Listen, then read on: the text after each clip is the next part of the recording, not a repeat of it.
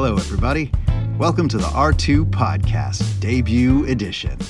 I'm Running to Places Theater Company artistic director, founder, and your host for this R2P podcast, Joey Steinhagen. With me, the lovely, the talented, the long suffering resident music director of Running to Places, Jeremy Pletter. Hi, Joey. It's such a pleasure to be here on this podcast with you. I'm very excited. I'm excited too. Uh, now, now, to be accurate, when you say to be here with me, you just mean virtually because we're in our separate bunkers right now. yes, we are not allowed to see other people. That is against the rules. It's true. So we are recording remotely. Uh, our lovely and talented and long suffering uh, producer and sound engineer, Jordan Furon, is going to be stitching this all together. Let's see whether or not he just cut out that reference, whether it makes it to the podcast or not. But hey, shout out to Jordan. Thanks, man. Uh, so we're going to be talking about uh, all sorts of things R2P today. Uh, we're Yeah, going to be man. giving a little bit of updates on what's going on. We're going to take a look at the Wayback Machine and uh, see some stuff and listen to some things from R2P past, uh, and talk about some shows that we like and give you some recommendations. So, Joey, I have a my, my first question for you. I guess is why did you want to start a podcast like this, man?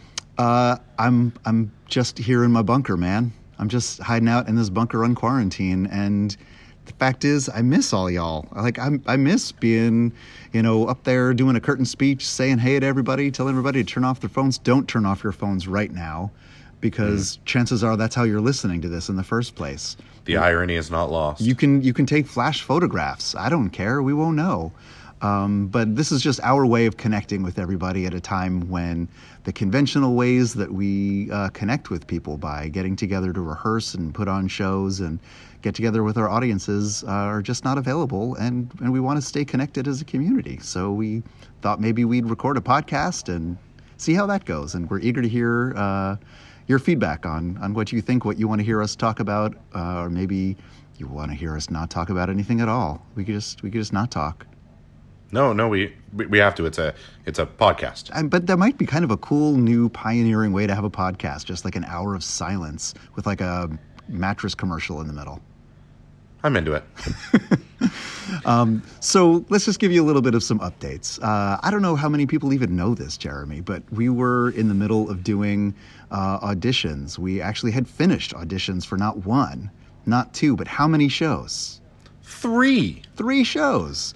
three Uh, shows. We had auditions. We actually had those shows cast. We were all set uh, to begin work on Shrek Junior with the youngest set of our R2P company, the, uh, those in grades six through nine. We cast Freaky Friday, the one based on the Disney movie that is hilarious and sweet and wonderful. Uh, and then Matilda, uh, which I don't think anybody in this area has done. And oh my gosh, we had some stellar casts going for those. yeah, yeah, we do. We still have them. We do, in fact, and and that's an important point. That uh, even though we're not able to do those shows now, they're they're on hold, they're on hiatus, they're postponed. Um, they are not canceled. Uh, we have every intention of getting those shows back up on their feet, getting those kids uh, back up on the stage, and we're going to be doing that as soon as you know conditions allow. Uh, so in the Yeah. meantime, we, we just hope you hang in there, stay tuned, keep the faith, and uh, we can't wait to, to get those kids singing and dancing for you real soon. Absolutely. Uh, so in the meantime, we want to keep people connected. Um, you know, a lot of people have been uh, following on uh, Facebook. I mean, my gosh, I haven't. I don't really do Facebook all that much, I guess, but it's kind of been a lifeline for everybody to some extent. I feel like it's got new life online social media because that's how people are connecting. Is that how you've been connecting with people, Jeremy? Um, yeah, I mean, like all the new Facebook groups, you know, with all the memes going around. I mean, I know for years Joey has has said that the only reason he goes on Facebook is to advertise and Running to Places shows. It's true. Uh, and so, yeah, I mean, like I've I've definitely uh, seen new technology stuff. You know, I've been spending a lot of my time on the on the YouTube more than on the Facebook, uh, doing all that on the TikTok as well. I gotta learn what that is sometime, man. It's a it's, it's a place. I don't know if it's a good or a bad, but it's a place. It's a place. Yeah, so we have a lot of things coming up that we're planning on doing. Uh, you know, just the other day, I don't know if people have caught it. Um, we went back into the R2P archives and we posted on YouTube our 2011 production of Romeo and Juliet. I don't know how many people caught it, how many people remember it.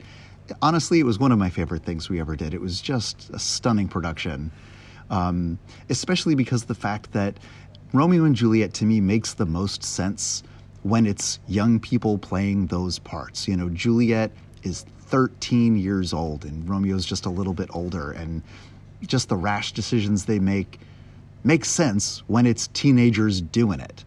Um, and so it was just, it felt like a really special production because they just gave so much to it. And, and if you didn't catch it, you can go on the Running to Places uh, YouTube channel, which frankly isn't populated with too much. Actually, no, you can't find it there. It's an unlisted thing. Maybe I got to change that. Maybe by the time this podcast is going to go live, I will have changed that. I don't know. You can find it on the Running to Figuring out as we go along. That's the story, man. That's the way we're all getting through. Uh, but you can check that out. Um, we've got some other wonderful things that we've got planned. We're we're figuring out ways to get and keep the kids engaged uh, so that we can continue doing what we love to do, which is um, connect these kids and bring some delight to our community. So stay tuned.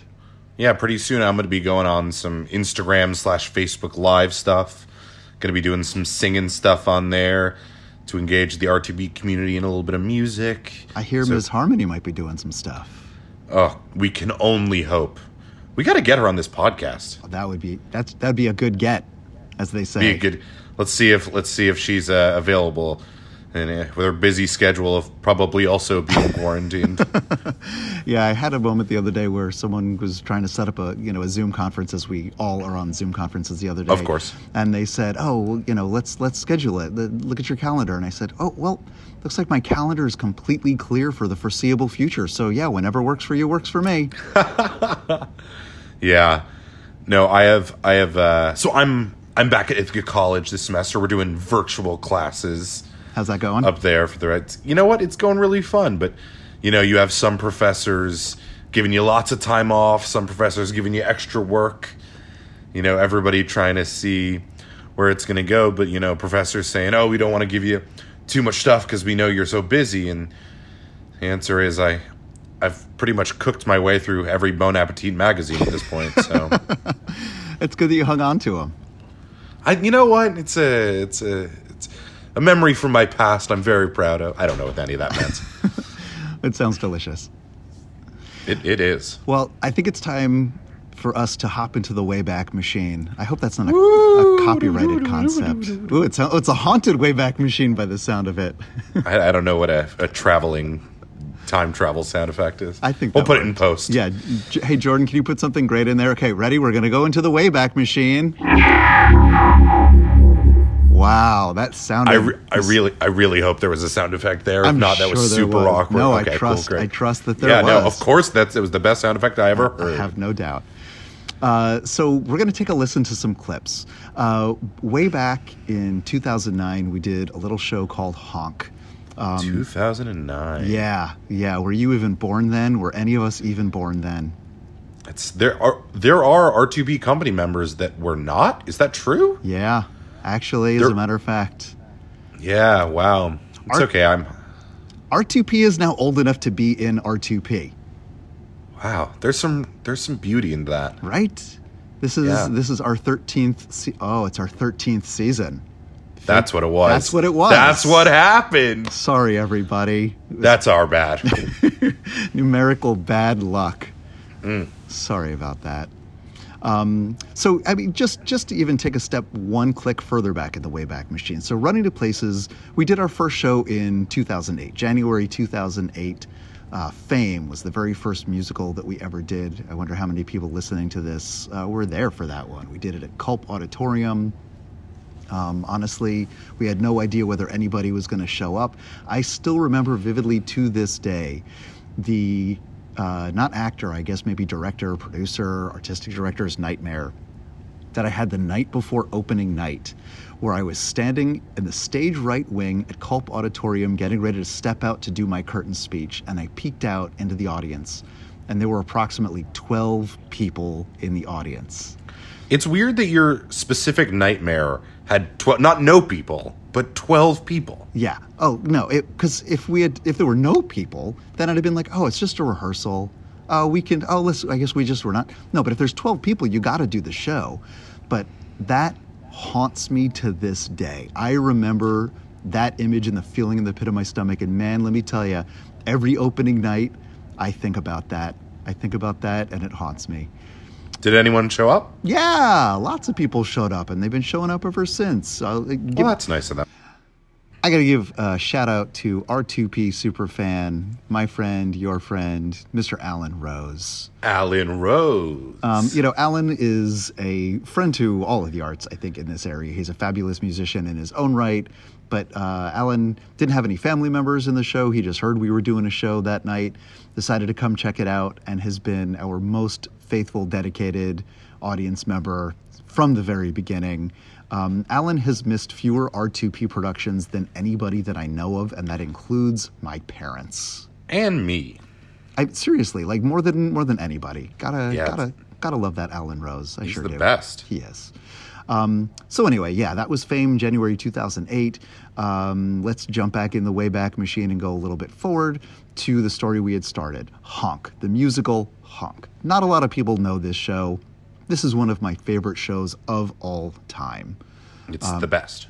It's a musical adaptation of The Ugly Duckling. It was huge in London at the same time that Lion King was sweeping all of the Tonys in New York.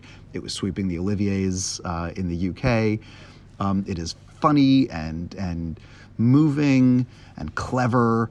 Um, it's wonderful. So we did that show, uh, our second season, for the middle schoolers, the youngest half of our company. And uh, you know we record all of our audition stuff because uh, you know we see dozens and scores and, and over the years hundreds of kids. And so the way that when we're going to cast that we have any idea what we saw after our brains turned to mush by the end of a long weekend of, aud- of audi- auditions is by uh, recording them so that we can review them later and somehow i've managed to hang on to most of these recordings so i have years and years of the most precious memories. Um, you know, people who've gone on to professional careers that we've got recordings of them when they were young. Sometimes good memories, sometimes blackmail. it's true. It's true. I guess it uh, it, it depends how it, how it turns out. Um, so what I want to do right now is uh, let's play a, cl- a couple of clips. Uh, this is going to be three clips in a row from callbacks for Honk. Now, uh, the character of Ida, she is the mama duck. She is, you know, the the mother of the so-called ugly duckling. The little duck has gone missing. They're worried, perhaps little little duckling's been eaten by a cat.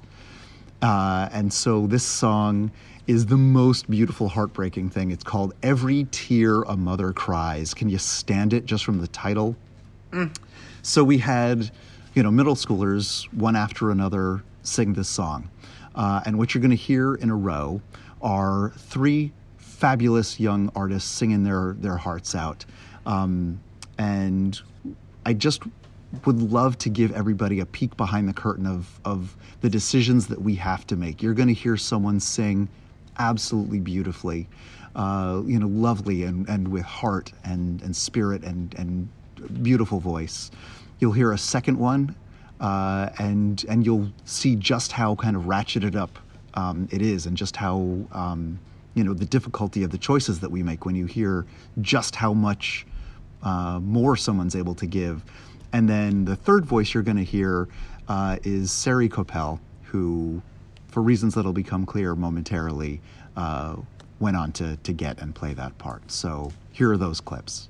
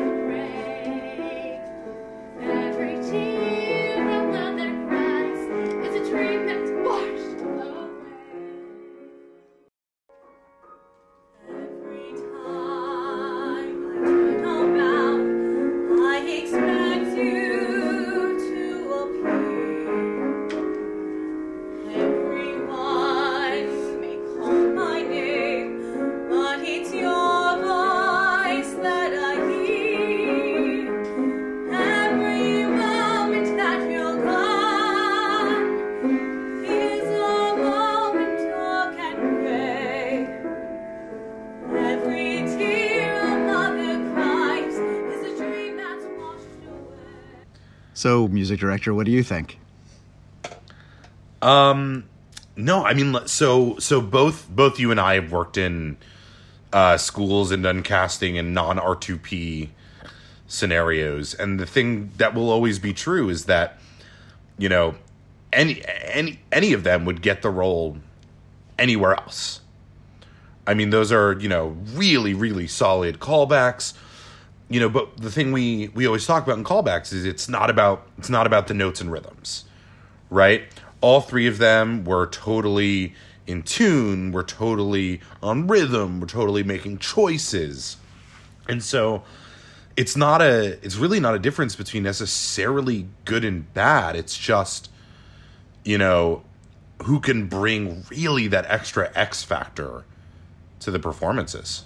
Yeah, and goodness knows, uh, Sari is somebody who brought X Factor by the wheelbarrow full. I mean, Oh, yeah. and just in case you didn't catch it, in case you don't believe it, uh, she was in eighth grade at the time. I mean that that that performance, that voice, she would be easily competitive with a lot of incoming college freshmen in musical theater programs around the country. There'd be so many people who'd be so delighted to have the instrument that that she had, and we were so fortunate to be able to uh, work with her at that time and and until she did go off to college and pursue a musical theater program, and she's pursuing it to this day. Yeah, one of the things that I think always has pushed R2P further and further throughout the career is that, you know, uh, that obviously was a middle school show on its own, but we have so many callbacks that are 6th through 12th graders, right? And that we have, you know, a 7th or 8th grader that is able to compete with a 10th, 11th, 12th grader. Um, and not only that, but be able to see how they work in callbacks, right? Be able to elevate their callback ability because callback ability is a different ability than performance ability. You know, it's it really is a different skill. Yeah. And so being able to see how older people work really pushes it. And then once Sari had gotten into 11th, 12th grade, there were new 7th, 8th graders who got to see her do it, constantly pushing everything forward. And I think that's what has always given um, such a high standard in R2P callbacks, um, which always makes our decision So difficult. so difficult. So difficult. And, and being, you know, it's something we say in all of our callbacks, and it really isn't a lie. I mean, you know, it was clear in those videos that Sari got the role. You know what I mean? But it's not like the first or second video would have done a bad job. It's not even would have done a bad job. They would have done a great job. Absolutely. You know, and had gone on to get different leads throughout R2P career. It's true. And so it's really cool to be able to go back and listen to eighth grade Sari and all those other, you know, people. Yeah, and I, I I love the fact that I can sincerely say when we begin the audition process, we have no idea where people are going to land, what what the roles are going to be. Um, you know, a lot of times in in Broadway. Uh, when they've got people coming in for a role, it might as well be a police lineup where it's like, you know, this person, you know, robs a bank and all these other people are going to get called in for the lineup because they're they look very similar. They're similar types. They're similar sounds. Um, you know that it's it may come down to who fits the costume best already, or you know who's who's the nephew or niece of the producer. With R2P auditions, so many times you look at a, a group of people who are in the callback, and there's just there's nothing in common among them other than their carbon-based life forms. Um, we really don't know what direction we're going to be going in sometimes, and it's so thrilling for us um, to find out, you know, oh, that's that's where this role needs to go. That's who's going to play this role. Yeah. And and it's especially delightful and, and surprising because of the fact that uh, we work with young people who what they can do changes so pardon the expression so dramatically and so rapidly that it would be such foolishness to precast anything because what someone can do this year may have nothing to do with what they're capable of you know how many times does someone walk in the room and by the time they finish their audition a couple of minutes later we look at each other with our jaws on the floor and go she couldn't do that last year where did that come from Yeah. No, I think that, uh, mean, and and you know, we'll talk about this in future podcasts, talking about casting and everything more. But Joey and I have done quite a few casting sessions together, working on like forty or maybe more than that or something like that. Um, and you know, pre-casting is always this thing that gets thrown around, and like at certain schools, you know, people say, "Oh, that's my," you know. Well, this person is the teacher's favorite, so we know that they're going to get the uh, lead. So and like so and so's turn to get the role this year. Of course, they're Right, oh, they're a se- they're a senior. They got to get it. You know, it's and we just don't do that at R2P. It's it's so a waste of everybody's time. One of the things I'm I'm very proud of in my terrible memory is I don't know what grade or school anyone goes to. um, you know, if you're an R2P c- company member, you're an R2P company member. And so it's not like, oh, it's your turn because you're a senior, or, you know, oh, you can't get it because you're an eighth grader you know the precasting notions will can only get you a, a worse cast It's true. It's true. And it and it doesn't do anyone any good to put someone in a role that they're not right for, that they're not ready for. You know, we Yeah. talk about this a lot where um, you know, sometimes we're in the business of of disappointing young kids when the cast list comes out, but um, you know, any day of the week, I would rather have a situation where, you know, I, what I want to avoid at all costs is a moment where someone's thrilled when the cast list comes out, and then apprehensive when rehearsals are beginning, and then nervous as things are proceeding along and they're not feeling like they can do it, and then scared when the performances arrive, and then regretful after the fact. I'm never going to put a kid in that situation. Um, better, I'd rather put them in a situation where they can succeed. That's always our goal when we're casting: is where can we put the kids where they're going to have the most success um, long term. What's going to do them the most good uh, in their development as a as a person going forward. so so i'm curious joey so looking back at Sari's callback there like what is there anything you could pick out that you were like oh that's why you know i gave her the role Well, in addition to the fact that she has and had at that time, and certainly continues to have such just a beautiful vocal instrument, um, you know, what you can't tell in the uh, audio of this, you know, podcasting being Podcast audio- format. exactly, um, you know, but you can see in the video um, was that she was prepared, she was ready. You know, um, she came in ready to have you know a, a, a 45 second performance of this piece. Um, you know, we talk about callbacks don't need to be memorized. It's not a memory test. Anybody can memorize, but she was familiar enough with the material to make strong choices. Um, she'd even thought through details like um, you know, she she hadn't just kind of rolled out of bed and showed up at the audition. She had put some thought into her audition outfit um, in a way that made it easy to kind of visualize her as that character. Um, you know, I sometimes say that you do yourself a favor to assume that the people you're auditioning for are lazy and unimaginative. Um, they have so many decisions to make, so make it easy for them to picture uh, you in that role um, you know, and she made strong uh, decisions. She had clearly rehearsed it. She had prepared it. It wasn't the first time she was singing it along to the track, you know, to the piano, so she knew what to do with it. Um, and and all of that added up to the, as you said, X Factor. Uh, and and boy, she gave such a beautiful performance every every night of that show, and and fa- fabulous work every day of rehearsal too.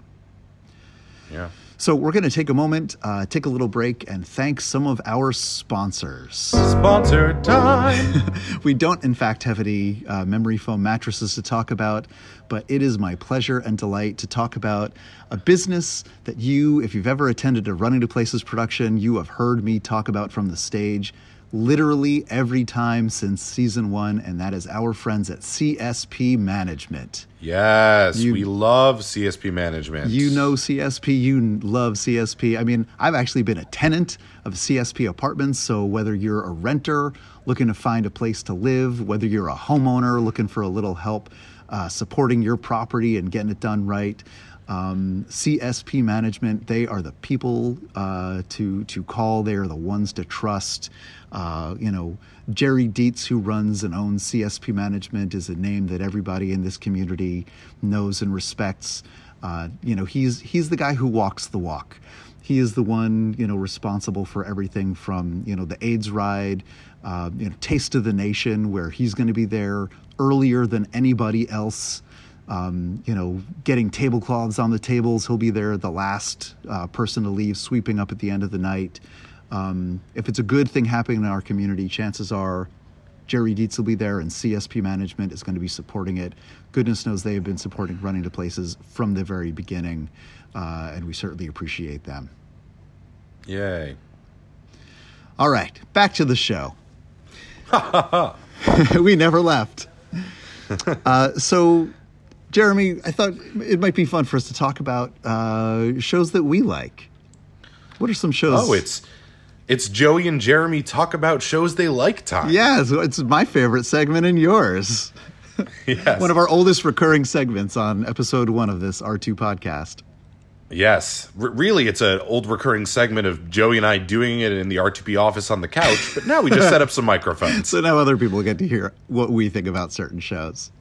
I thought today uh, I would love to discuss, uh, actually, sincerely, one of both of our favorite shows, Little Shop of Horrors. Little Shop of Horrors is one of my favorite shows of all time.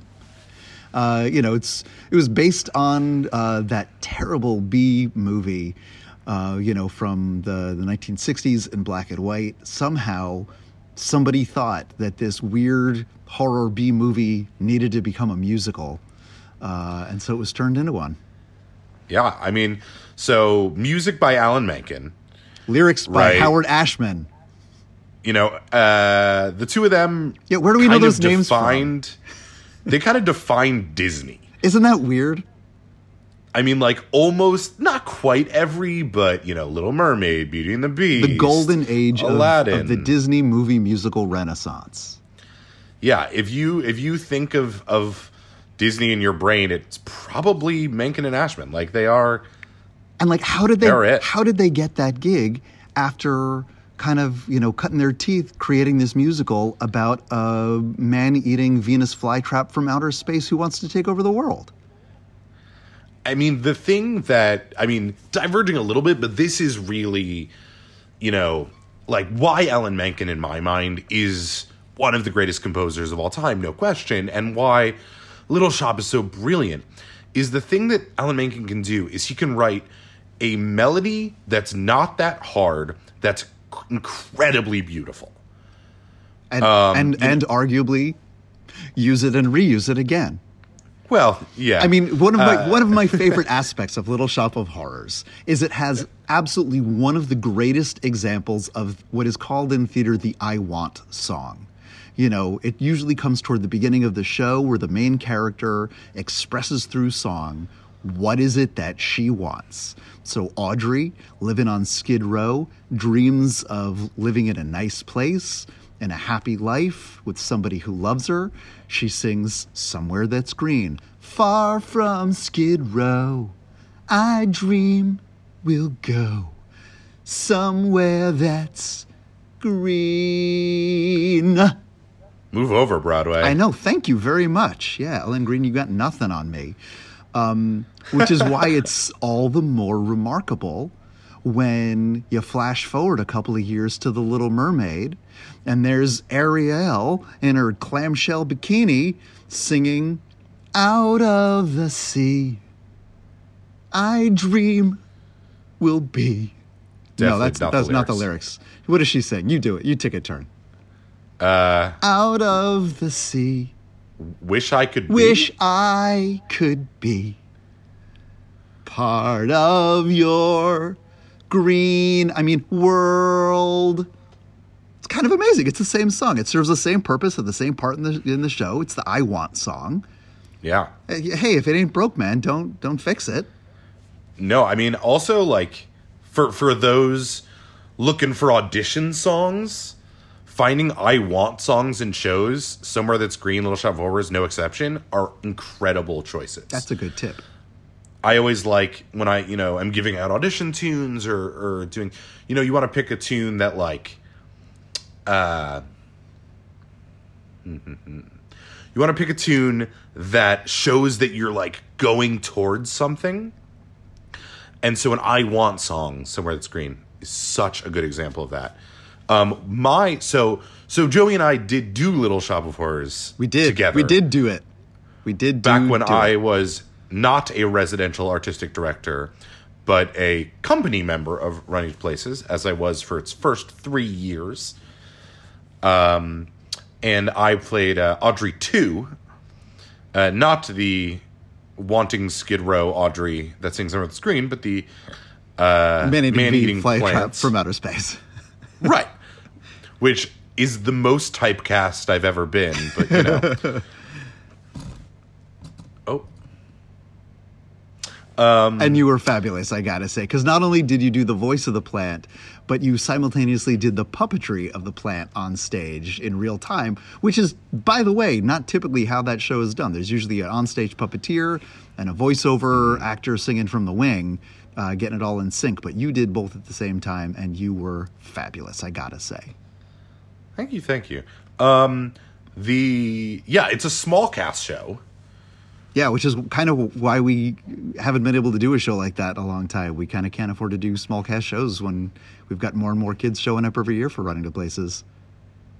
It was yeah, I mean it was it was really really.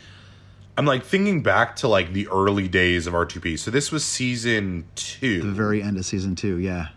Right. And it was, you know, the the summer children, the the new company members of R2P lately. You know, we have the Just Be Cause Center and we have all these fancy places to rehearse and all these but back in those days, man, it was it was you got your rehearsal schedule one hour advance to tell you what town you were uh, rehearsing in. We rehearsed in church basements. I think we actually rehearsed in my backyard in Newfield a couple of times. oh yeah, I was, I was got the bonfire going to keep warm. It was it was classic Mickey and Judy. Hey, let's put on a show. We can do it in the barn. Like, I do not get that reference. well, I, you're not old like me. Okay. one one thing that I love about this show is uh, it's hilariously funny and just also dark. It doesn't really pull Oh, any yeah. punches. Like you wait for the happy ending. If you've ever seen the movie, the movie's brilliant, directed by Frank Oz, a man who knows his way around a puppet. But they changed the ending to be like a Hollywood happy ending, and they gave a little little twist at the end. The musical, spoiler alert, folks, it does not end well for anybody except the plant. Yeah, and I was happy with that. I love it. I love it. No, the I mean, I I've said it before and I'll say it again. If nobody dies in a show, I don't like the show. And yet you don't like Les Mis. Well, that's for so many other reasons. I guess you don't like a show just because people die in it. But right? No, it's order- a big perk. It does help. Okay. No, tune in in future podcasts to hear Jeremy's 25 minute rant about why he doesn't like Les Mis. All right, let's switch gears and talk about shows uh, that we do like that maybe people, in fact, don't know. yes. Uh, we'll, we'll do some obscure recommendations. Uh, Jeremy, do you have a, a show in mind that you think people ought to get to know that they don't know already? I absolutely do. Okay, so mine is going to be Stephen Schwartz's Children of Eden. Ooh, tell us about Children of Eden, Jeremy. So Stephen Schwartz, right, of Godspell and Wicked fame. Um, So a lot of people think of Wicked kind of like his and Pippin. I don't know why I left off Pippin fame. Um, That's a good show, too. But a lot of people think of like Wicked as kind of his style as like this giant Broadway spectacle, one of the greatest shows in Broadway history. But that's actually not really what Stephen Schwartz does. He really likes these smaller cast. He almost doesn't like working on Broadway that much. He prefers working on like big off Broadway houses or like Boston or, you know, San Francisco. Um, and so Children of Eden actually never made it to Broadway. It was in Boston most of the time, I think. Um, and it's the story of essentially the Bible's creation from the beginning of time uh, all the way through Noah and the flood. Um, and man, oh man, everybody knows that the way to get me up in the morning is to get some belting, and this show is just the pinnacle of it. Uh, Spark of Creation is one of the greatest tunes of all time. Go listen to Children of Eden.